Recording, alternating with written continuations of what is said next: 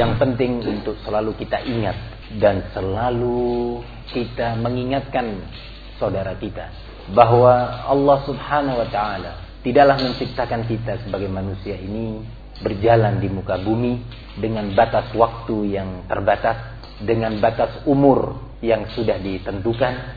Bukanlah suatu perkara yang sia-sia atau tanpa tujuan.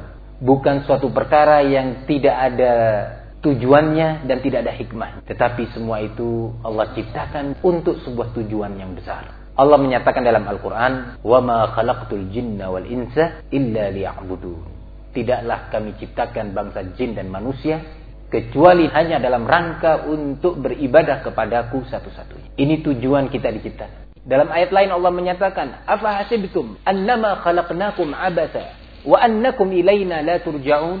Apakah kalian wahai manusia mengira bahwa kami ini menciptakan kalian sia-sia belaka untuk makan, kemudian tidur.